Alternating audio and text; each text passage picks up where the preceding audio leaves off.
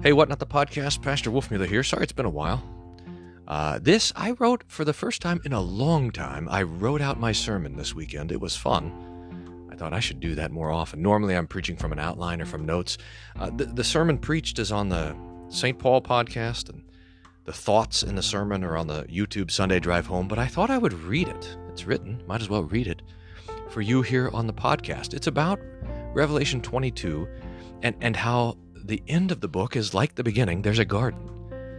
Except the beginning of the book is us being removed from the garden, but at the end, we're being brought back. The Garden of Eden restored by the work, the death, resurrection, by the blood of Jesus. So, uh, so here's a sermon uh, on Revelation 22, the new Eden. Hope you enjoy it.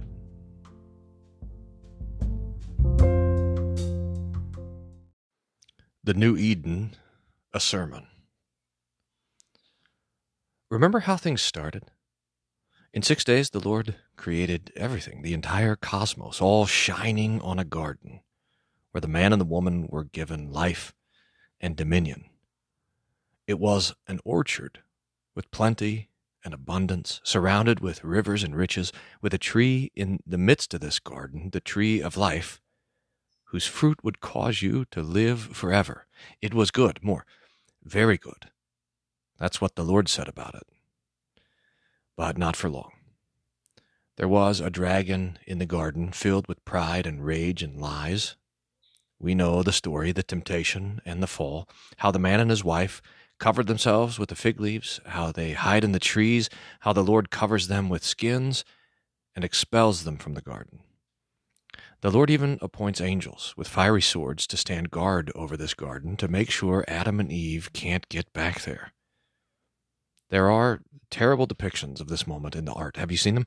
The angels with their swords, God pointing away from the gates of the Garden of Adam, uh, of Eden, and Adam and Eve weeping, heads bowed, wandering off into the wilderness to scrape the ground for a little bread until they themselves would join that dust in death. The garden was lost. The garden is lost. We are wandering in exile east of Eden, no way to return. There are, to be sure, good things in life joys and triumphs and moments of peace, graduation parties and watermelon, and every now and then a glimpse of something beautiful. But there is also and always blood and sweat and tears, pain and sorrow and tribulation, temptation and sin and wrath and suffering there's bad news, sometimes evil and incomprehensible news. There are bad test results and sirens and caskets made for children. This world is a strange place, a strange garden where moments of light remind us of all that we've lost, remind us that we are lost, remind us that the grave is catching up to all of us, and one day soon we will be, like Adam and Eve, dead and buried. Death doth pursue us all the way. God made us for the garden. We're surrounded by graveyards. God made us in his image. We bear the image of Adam, the man of dust. God made us for life. We are dying sinners we are expelled. That's how the book began. That's how history began, and that's what we deserve. But today, we hear how the book ends, how history ends. And you wouldn't believe it if the Lord hadn't written it down. The garden is back. The rivers are back. The orchard is back, but this time it's a garden city with streets and walls and homes and a gate that's never closed. And that tree of life, remember?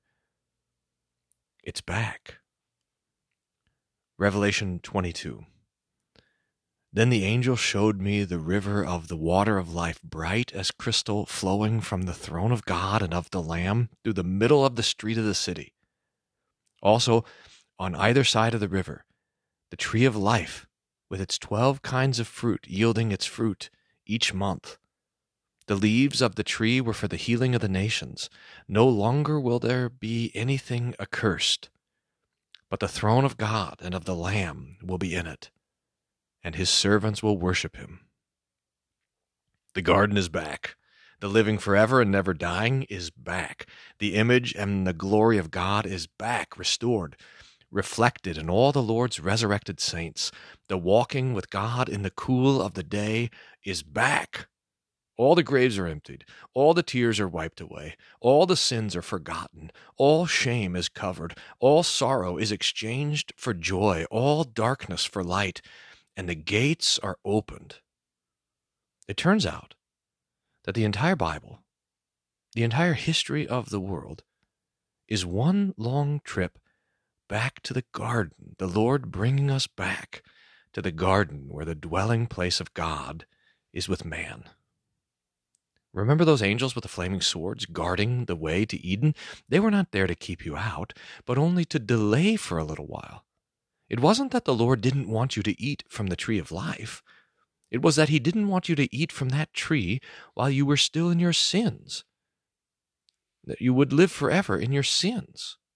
That you would be alive forever apart from his forgiveness, apart from his restoration.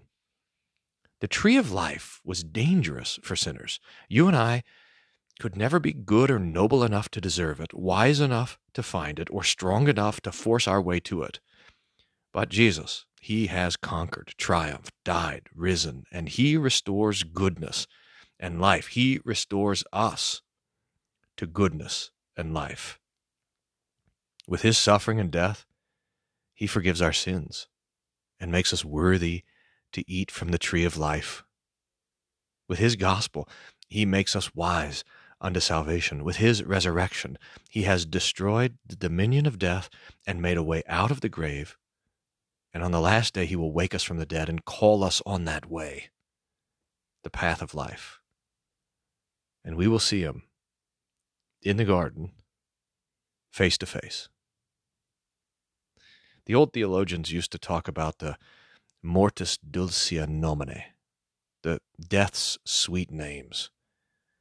Gathered to one's people, departure in peace, depart and be with Christ, taken from evil, sleep, rest, passing from death to life, deliverance from evil, and gain. Imagine this is what death is for you, dear Christian. This is what the devil wants you to be afraid of. But I think the sweetest of all of the sweet names of death is in this text, Revelation 22, verse 4. They will see his face. One day, one day soon, you will see Jesus' face. And on that face is not a scowl, no furrowed brow, no look of scorn, or derision or disappointment or disdain. No, on that sacred face is a smile. Jesus is your Savior. You are His joy.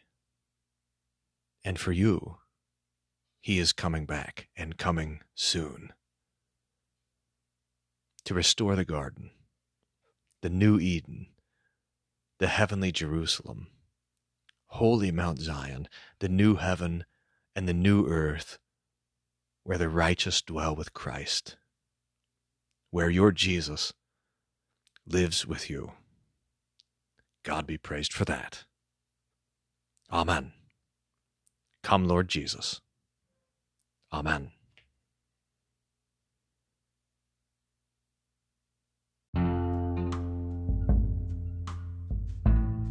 If that's helpful for you, God be praised. If, if you could think of someone that it would be helpful for, then please share it. That's how these things get uh, spread around. Doing a lot of work, by the way, on the podcast here, trying to figure out what the next iteration is going to look like. So thanks for your patience and for hanging in there and for listening when it shows up in the feed. I, I hope this week there'll be a couple of more uh, episodes and uh, still be taking your questions and answering those as well. And then keep an ear out for some new developments, some exciting stuff uh, is going to be happening with Whatnot the podcast, I hope and pray in the weeks, maybe months uh, to come. Uh, if you like it, let me know. If there's something that we can do to bless you and serve you, let me know. The best way to get a hold of me is the website wolfmueller.co slash contact, or there's a contact button at the top, and those emails uh, come to me.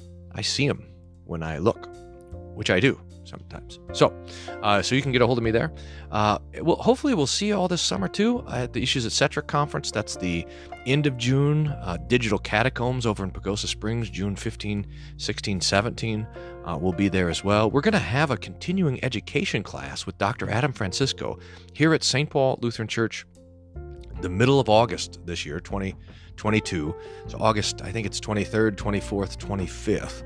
If you go on the website and click on the events button, you should see that and some more stuff that's coming up. So hopefully we'll see you face to face and we'll be in touch soon. Thanks so much. God's peace be with you.